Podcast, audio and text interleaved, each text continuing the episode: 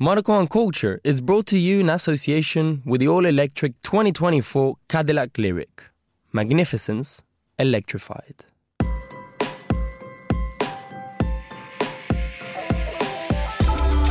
The Cadillac Lyriq delivers a sporty, responsive, and agile drive that makes every mile a milestone. This groundbreaking Ultium EV battery platform fundamentally changes how electric vehicles are engineered, delivering charging and power storage technologies that fit seamlessly into far reaching journeys and daily commutes. The Lyriq is a vehicle that balances the sensual and the technical in masterful harmony, where rhythm, form, and color unite. From emergency braking to intelligent alerts, parking assistance to vehicle monitoring, the Cadillac Smart System suite of safety and driver assistant features, standard on the Lyriq, means you'll drive with added confidence. While innovations like available Super Cruise driver assistance technology and Google built in set a new standard for technical prowess. Take the next step. Head to Cadillac.com now to configure your car. The all electric 2024 Cadillac Lyriq. Magnificence electrified.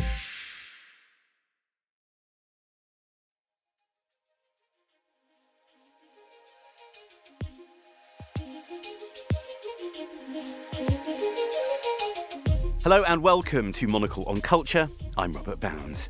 On today's programme, we're reviewing Todd Field's new film, Tár, the story of a fated conductor and her rather unceremonious undoing. Tár tells the story of Lydia Tár, protege of Leonard Bernstein and now leader of the Berlin Philharmonic, a conductor of incredible talent and at the height of her career. But the life of Lydia Tár, played expertly by Cate Blanchett, begins to unravel both personally and professionally. And as the downward spiral picks up speed, into its orbit are brought crucial and controversial questions of our time. The film becomes a portrayal of an unrelenting character and a meditation on cancel culture and the Me Too movement. Blanchett's character is undoubtedly an extraordinary talent, but at what cost? Where lies the collateral damage of artistic genius? Critics appear almost unanimous in their praise of Blanchett in the role, and undoubtedly she has spun her conductor's baton to whip up an Oscar buzz already. But are our critics in agreement about whether Tár really does shine? Does Tár hit any bum notes? Well, I'm joined to discuss this by the film critics Jason Solomons and Ashanti Omkar, but let's start with a bit of a trailer which gives a flavour of who we're in the company of with Lydia Tár. Time is the thing. Time is the essential piece of interpretation. You cannot start without me. I start the clock. However, unlike a clock, sometimes my second hand stops, which means time stops.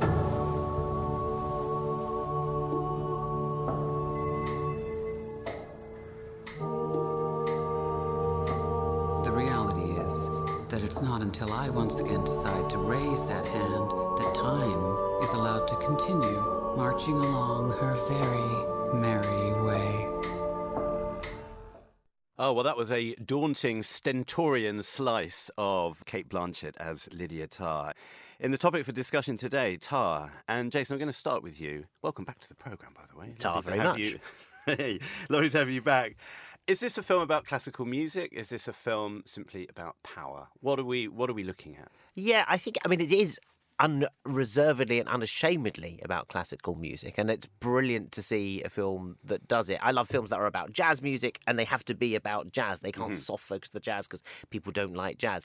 Classical music really is to the fore here, and it sounds fabulous. I urge people to see it in the cinema where there's a decent sound system because it is absolutely about the the purity of music, and every note sounds fantastic. So it's recorded in the most beautiful way.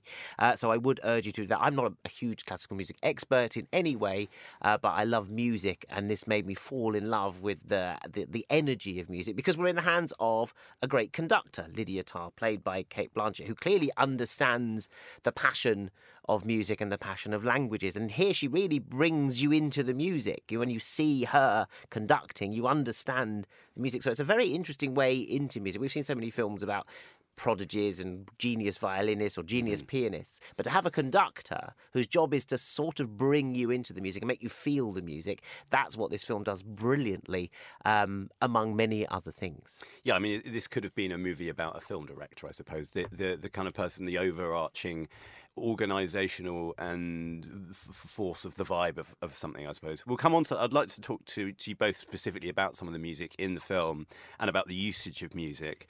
But Ashanti, I wonder if you can set the scene a little bit in terms of the atmosphere that Todd Field's created in this movie. We're in some beautiful, serene, often rather modern and stark environments. But what, what's the overarching feel of Tár? Well, for me, growing up studying classical music and being around a world that was very, very male centric, this felt like he took and etched a, a man's story, but flipped it and Mm-hmm. gave it to a woman. And that's something that uh, really stood out to me because I know we'll be talking about this much, much later, but you know, Classic FM had said that only one in eight conductors are women around the world in terms of top conductors. And when you look at the disparity between male and female in that world, it's interesting that he has actually got a woman whose character that she wants to be a man. You know, she she's she kind of says that she's the father of this hmm. child. And interestingly, he he's he's picked a story that we just haven't quite seen from the Me Too movement because you rarely see the woman's perspective of a woman who takes that kind of power. He's given her this pristine environment, like the most beautiful kind of loft apartment in, in Berlin. It's very monocle. yeah, shot on location somewhere, probably in Zurich. well, in Berlin as it Absolutely. happens, but yeah. Yes, exactly. And and you know, she is precise. Her suits are, you know, pristine. Everything about her is that she's composed. She's a she's she's a maestro who is totally composed. But you see her unraveling. It's almost like they give her that let's give you get you into this world. You're going to love this world. It's so beautiful. It's so zen. And then it unravels. And this is what's so beautiful about what he's done with this film. And also what's got everyone talking about it. Because not everybody feels that this is a film that, for a lot of people, it feels like an anti feminist film because they're saying you've taken the one, you know, there are so few female conductors in the world. Men do all the things she does all the time and have done historically. But what you've done is that you've you pu- push this on a woman, and now people are going to be scared of women in power because quite often a woman like her would be considered aggressive. But if there was a man like her, he'd be considered really good at his job. and this is something that comes up in the dialogue at the very start of this film. Yeah. And that's that again is part of that scene scene setting for me is that they are taking us on that journey and that journey is disturbing but it's also very beautiful. Do you think? Do you think the spaces are quite masculine? You were talking about the, the, the atmosphere, The of sort the of places. architecture of the the film. architecture. I Yeah. It didn't occur to me now until Ashanti, which is why we have Ashanti because she brings the the, the, the, fe- the feminist perspective to it. Hmm. Obviously, it's about that, and she's in her. suit. I mean, I love her outfits, her suits, Yeah, her tailoring, beautiful tailoring, Yeah, I yeah. mean, I would wear all of those Yeah. things. Uh, but even the spaces, those kind of you know those uh, modern concert halls that are sort of beautifully hewn from the finest wood. They are angular. They're clean, arid spaces. Are they? Maybe they're, they're they're the spaces made by masculine architects in order to kind of house these kind of beautiful acoustics. So I'm wondering if that if if she brings any softness to it whatsoever, which you I don't think she really does. No. She And- brings a hardness to it. yeah, yeah. It's, well, it's a really interesting pers- perspective, Ashanti, and that sort of feminist reading of the film, or simply putting a woman in a man's role, is kind of one of the kind of one of the dolls in this, one of the matryoshka of this film, I suppose. There are so many arguments within arguments within arguments, and you interestingly point out that right at the beginning of the film, she's in conversation. In fact, that clip is taken from from the beginning of the very beginning of the film, where a, a sort of New Yorker preface, a lengthy New Yorker style preface is sort of read out, and then it cuts to Adam Gopnik from the New Yorker playing himself. And and Adam, I mean, Yeah, that's probably the most anyone's got paid for a Q&A. you know you've kind of reached somewhere when you can play yourself in the biggest film like, of the yeah, year I'm as, on- an, I'm as a my- journo. I'm getting an agent very quickly for those Q and A's. I'm sure. Yeah, Do it, Solomon. But it's a great Q and A, and it's Yeah. really dense. You know, Yeah. it starts. This is a film that doesn't, you know, you know it's a written piece that is almost being read out. Yes, it? and, you're yeah. screenwriting. Well, where's your inciting incident? I mean, it goes on for like 15, 20 minutes. This Q and A. I was, I was absolutely rapped. By, I mean. Me too. It's one, of my favourite bits. I uh, loved it. Oddly, the craft of it, the, journalism journalist at the spot at the fore, yeah, g- g- doing an interview and getting some laughs from the big audience. But Yeah. I thought it was absolutely gripping what she was saying, and I was hanging on every word. But then, you know, we like that sort of thing. You know, and, we are and a her rapt audience. supreme confidence. This is where it's beautiful because you see that this is a woman who is on top of the world. She is the maestro. Everybody's bowing down Mm. to her, and she knows it. And again, we don't really see a lot of women who exude that kind of confidence in roles. They're not not not often written for women. And I love the fact that Cate Blanchett, who can epitomize such a role, is the one who was, you know, the role was written for her. He spent 10 years crafting this role. Uh, you know, and I love that about T- Todd Field, who he, he had an accident trying to regale her agent. I don't know if you know this story, but he actually desperately wanted Cate. Cate's agent says to him while he's driving that she's not available for another three years. He has an accident. And the agent then feels a bit sorry for him and said, When you get back and get, you know, you're slightly better, send us the script. I will show it to Cate and we'll see whether she takes it. I And should affect a, how- a limp more often. I think you're Well, quite that's limp the way to do it, Rob. right? it's amazing. That's a good, good fact. I mean, there is a is a good lot fact, of I didn't it's ama- also it's a fantastic thing. Ten years of writing and Yes. organising going into this film feels like it as well. It does feel like the bespoke suit from which this film is made, I suppose, as well. Uh, you I- mentioned that, she, that people are tipping Cla- Cate Blanchett for Oscars. They were at Venice, where this Yeah. film premiered, and she went on to win Best Actress at the Venice Film Festival. That's often a sort of beginning of the red carpet from the Mm. Lido to Los Angeles, where they kind of win everything along the way. Yeah. You, when you see it, you're just like, well, yeah. I mean, Yeah. no one could have done that role better. She does it so well. You have to believe in that intelligence that's coming from her. She has to be able to speak German and French. She does them both faultlessly. Mm. It requires a, a steely intelligence from the actress to be playing someone as formidably intelligent as Lydia Tár, and she does more than pull it off. I mean, it's Oh, perfect, yes. pitch perfect. the the amount of effort Cate Blanchett has put into this role. I mean, she's she's kind of been very in in interviews. She's kind of said, "Oh, I'm sure no one wants to know how much I put into it." But then you find out that she went, she had schoolgirl German, and she polished it into German that commands the room.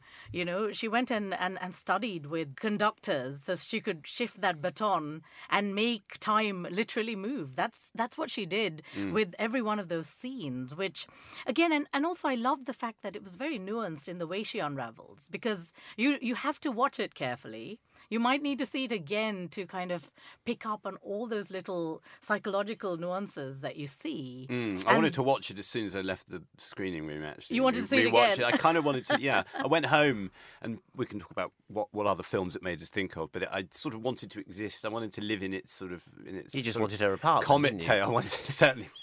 I wanted her art collection in her apartment Definitely. and her Yes. car.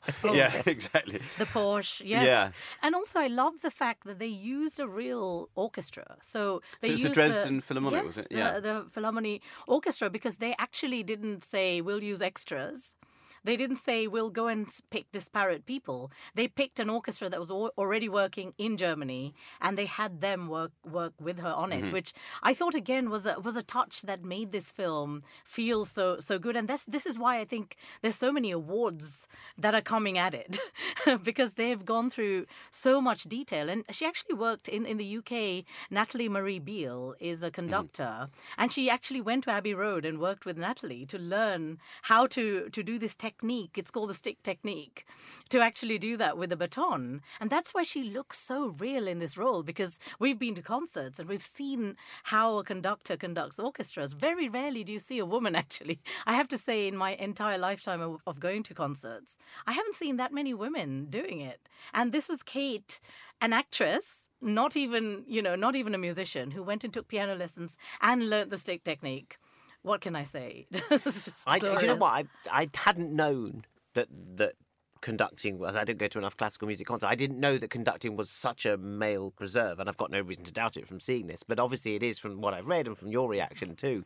Uh, and there is there is a, a, a conductor called Marin something. who- Alsop, Yes, yeah. Marin Joan Alsop. Yes, who sort of said, "Well, it's that's a, who seemed to have taken it that this is about her." Yeah. But, but so rare are the female conductors that any, anyone would assume that it would be Yeah. uh, about them, and I, I'm, I'm not sure it is at all. But uh, I think that that's a really powerful a house of cards to be sort of toppling over. It's one of Mm. those last bastions that I didn't know about, and I thought that was a really fresh way in to discussing politics, sexual politics, power politics Yeah. within the arts world Yeah. as well. Because the arts world tends to, you know, it tends to get away with it sometimes, Yes. and yet it's also Well, been because Me it's Too. been- created around a lot of the myth of the genius Right, and exactly. men being able to do what they want with who they want because they're they're, te- they're oh I'm teaching her.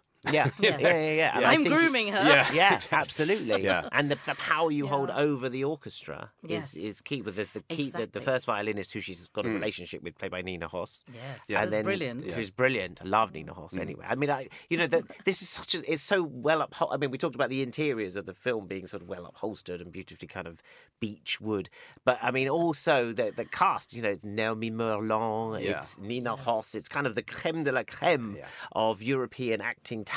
It's like it's, he's waiting for that to come along. Yeah, I felt actually that it felt like it was a um, a French or a German movie that I was, or a Danish movie that I was watching without Yeah. subtitles more than a, a Hollywood movie. Actually, Yes. that felt that, it, just the, the in- sorts of interiors, the interactions that the characters had with each other, the sort of acting, the sort of speech was the sort of thing that normally is, is contained for me in German or Danish subtitles or something. Do, you- do you know what I mean, Jason? Yeah, I no, it's super a sort of- classy. It's yeah. super Super classy. classy. I mean, Yeah. it's like a prestige kind of lesbian movie like Carol or Hmm. Portrait of a Lady on Fire. And these are hmm. sort, sort of films I, I was kind of thinking, oh, this has that feel to it. It was just done with such kind of precision. Yeah. Just like her role was etched with such precision. And interestingly, this is a role of a woman who came from Staten Island. The backstory of Lydia Tár, Yeah. who is not real. I've just got to keep saying this to people that she doesn't exist in real life. So a lot of other real. reviewers. There's been re- almost reviews of other people's reviews of this, such as this feeding frenzy for cinephiles, people that love it. that a lot of people have regarded, sort of felt that it's easier to take her as a real life character to critique the movie and how she behaves in the movie almost. I would like to ask you both about the sort of, I suppose, one of the linchpin scenes, but this is, takes place. Lydia Tár is unsurprisingly a visiting professor at Juilliard School. This is a big scene. Jason, I'd like to ask you about this first. Where I mentioned in the in the introduction, and people will be aware of this by now, that there are discussions about sort of the Me Too movement and about cancel culture and all the rest of it. And this is the scene that sets up these things. We hear a little bit of it in the in the sort of tone of the discussion at the beginning with Adam Gopnik and Lydia Tár. But this is where she sort of dresses down a student who doesn't like Bach. He's a cis white male who had 20 children, and he, he as a, a person of colour, is sort of offended by this. What do we think of that scene and how that's written and how that's performed? I wonder. Because it's very central I to didn't. the I didn't know that about Bach, by the way. Uh, that, That he was that he's a- sort of cancelable or Such a, whatever. le- you know. he's such a legend in bed. Leg- yeah, exactly. Who knew? I mean, He's, he says, and they take the show off the air. but you never know. You know, the, the whole question is, is you Hmm. know, we, you know, people say now, oh, you know, we can't have Woody Allen films because of this, and they say, well, you know, what about you know some ancient artists or whatever? Yeah, yeah, yeah, so yeah. that calling into this Bach, you know, so I don't know the, the, the foibles of the classical genii Yeah. of, of the past, but obviously Bach was obviously a, a naughty boy, not a musical genius. This young student sort of says, mean, isn't a Bach? Well, it's clearly a real red rag to Lydia Tár. Either she's offended on a moral level because it she kind of uh, understands the foibles of genius and what where that might lead, the proclivities of it, or she's like, "Well, don't be so bloody stupid." you know, Yeah. it's Bach. Doesn't you know? Yeah. we've settled that argument. She tries Trust the to work, teach not the him, man. She tries to teach. She sits him down at the piano. This stu- this Yeah. slightly uppity student, or he's nervous as well, and teaches him. And that's I find that profoundly moving actually. When she actually opens the opens Yeah. the op- she puts her fingers on the keys and starts playing, and she's she says "Bass music is a you think it's not an answer, it's a question. It's constantly asking questions, and the way that she plays that is beautiful. I found there was a prick of tears in my eyes when you actually hear. There's so much discussion about music. I think that's the first time in the film, other than the very low soundtrackery, It's- that you actually hear music. It's played. quite an amazing scene because it also, it's quite early on. I Yeah. think. I, I- I mean, we have this opening scene which we've discussed, this big sort of Q and A section, which is kind of long, and then you're Hmm. There's thinking, quite a lot of longers in it, and, then, what, it gets what more happens the thrillery, next- doesn't it? This as it gets on? another scene where you're like, oh, okay, this is also long and it's Yeah. kind of involved. They're talking quite in detail about Bach and movement and Hmm. music, and she's being a master class, a maestra class. Yeah. So you know, it, it, it's another bold scene to juxtapose it from the. You know, you're thinking, where's the car chase coming in? Where's the explosions? Come on, Yeah, exactly. And you were on set, Ashanti. You, you Yeah, exactly. You, you know the How are they possibly going to get up that rope ladder into the helicopter? I, I really wish wish I was on set because I was really fascinated at how brick by brick they kind of built this whole universe for us. Because mm-hmm. you know they're they're making a short film with some of the characters also that's going to be coming out soon. So it, I feel like because the legend of Lydia Tár is now out there and people want her to be a real character. I think they can build out of this. But what one thing she said to the Juilliard students when she said, "Don't be so eager to be offended." Mm. We live around the cancel mm. culture, and we live around people who are offended all the time. I, I myself sometimes, if someone questions my identity that I have kind of very carefully crafted for myself in a very long time, and somebody questions it, I'm like. Don't question it. This is who I say I am. Send them to me as well if they question your identity. You're like, I will. I'll beat them up. you know but but uh, this again i felt like you know you're seeing a story about power and you can see the power she has on those young young people you can see the power she has on the orchestra you can see the power she has on every woman she kind of preys on but you don't really see her doing it. It's shown, it's inferred, and mm. that's something I really liked. And like Jason said, that it feels like a thriller because you know she's done something, you know she's doing these things. You don't really see them, and that I felt was very clever. Yeah, well, does Lydia Tár, does she attain her status and does she maintain that status and push ever upward by accepting things that she's offered? Because we see a lot of reaction shots of her, you know, the first cellist who comes in and then she who she fancies, and then this becomes this cellist is therefore elevated. I say therefore is elevated, or is she, or is Lydia Tár? Is she taking what she's offered, or is she constantly pushing for more? And that's why some of the subplot, which we won't give away, obviously for spoiler reasons, but nefarious doings, you know, But always doings. uh, well, uh, yeah, she- we can't which- really which- give away because some of them are open to interpretation. Yes. and like you said, that's why it's such an important scene. This Juilliard scene because I've been been a student and, and been at the feet of maestros. I've been at Stephen Sondheim masterclasses, Mm. Ian McKellen ma- masterclasses, and these kind of great figures come along, and you're sort of listening as an eager student, going every word they say is valuable, every minute of their time is valuable, and it is. And you sort of sit there and you, you take anything. You know, when Ian McKellen puts his hand on your shoulder and says, "Dear boy, that's marvelous," you I know, it's go- good stuff, isn't it? uh, when you- I interviewed Ian "Brilliant." McKellen, he said, Do you want to come downstairs and see Gandalf's staff? What? he did. He did.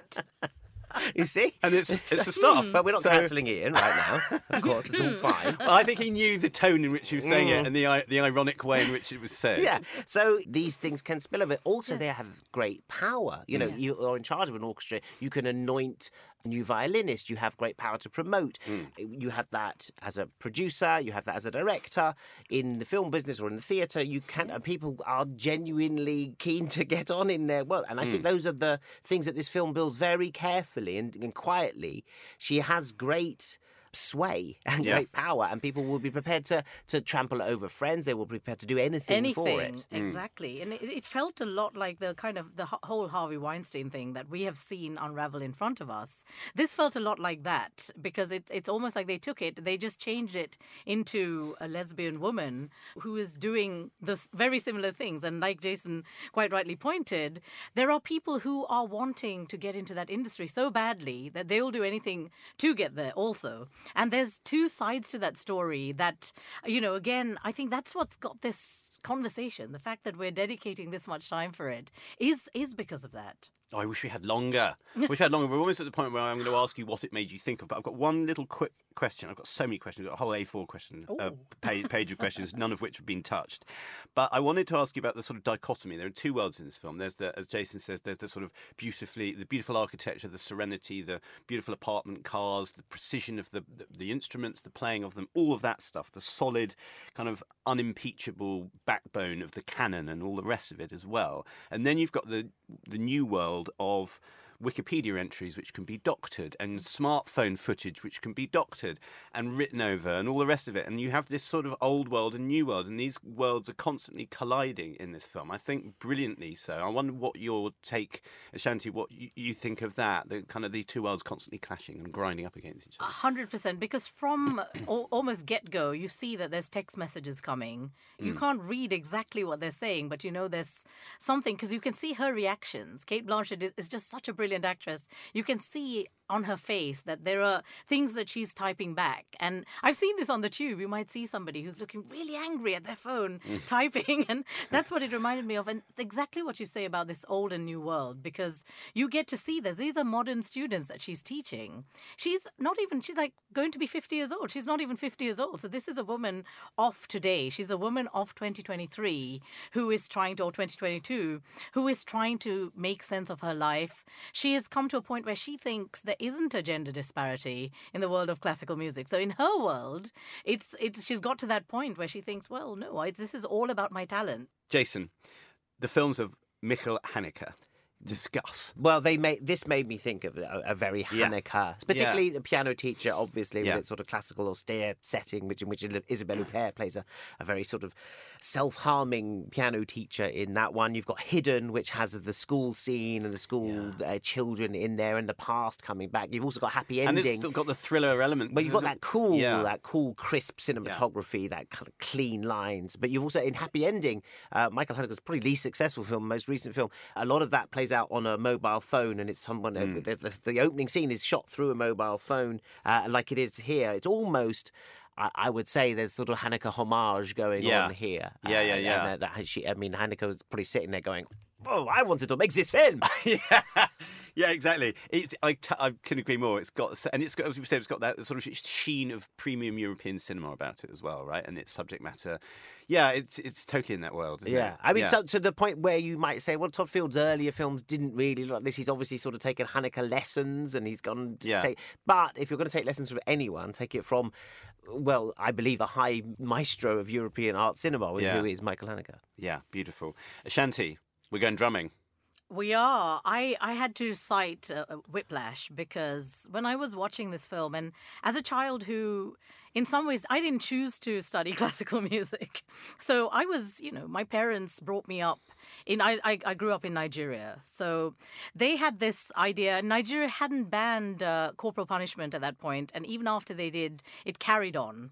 So when I saw Whiplash, I had been very triggered by it because that is how I learned so many things in my life. I, how I learned to speak my parents' language, or how I learned, you know, how with music, my, my dad had tasked me with one hour Western classical, one hour Eastern classical. You've got to do this every day and no exceptions. We will be having our siesta, but we will be listening. And There's you a know, bit so of shine in there as well. Yeah. The David Helfgott. Yes. Right. Yeah. Exactly. And when I when I saw Whiplash, I really felt that you know what what Miles Teller goes through, or, or his character goes through, was something that I had gone through. And in this, I could see that with Lydia Tár, this is what she has gone through as a child too. She has. We don't know the exact backstory, but whatever she was running from, and with there's one scene with her mother also that we we, we get to see that it's a very fractured relationship. So so we know that this is a woman who has gone through putting herself through that to get very good at classical music. You have to really put in not just time, but there's a lot of I, I would say emotional pressure. Mm. And with Asian parents, and I'm saying East Asian, South Asian parents, they want you to put yourself through that. They believe that that's a mark of success. And in Whiplash, this is what it is. He he wants to be this. You know, it, it, it felt like a horror film, but actually, mm-hmm. here's a guy who just wants to be the best he can be. My thanks to Ashanti Omkar and Jason Solomons. And Tár is out in cinemas now. Monocle on Culture is produced by Sophie Monaghan Coombs and Steph Chungu. Thanks to this week's studio manager, Sarah Nichol, as well. We'll be back at the same time next week, but until then, from me, Robert Bound, thanks for tuning in.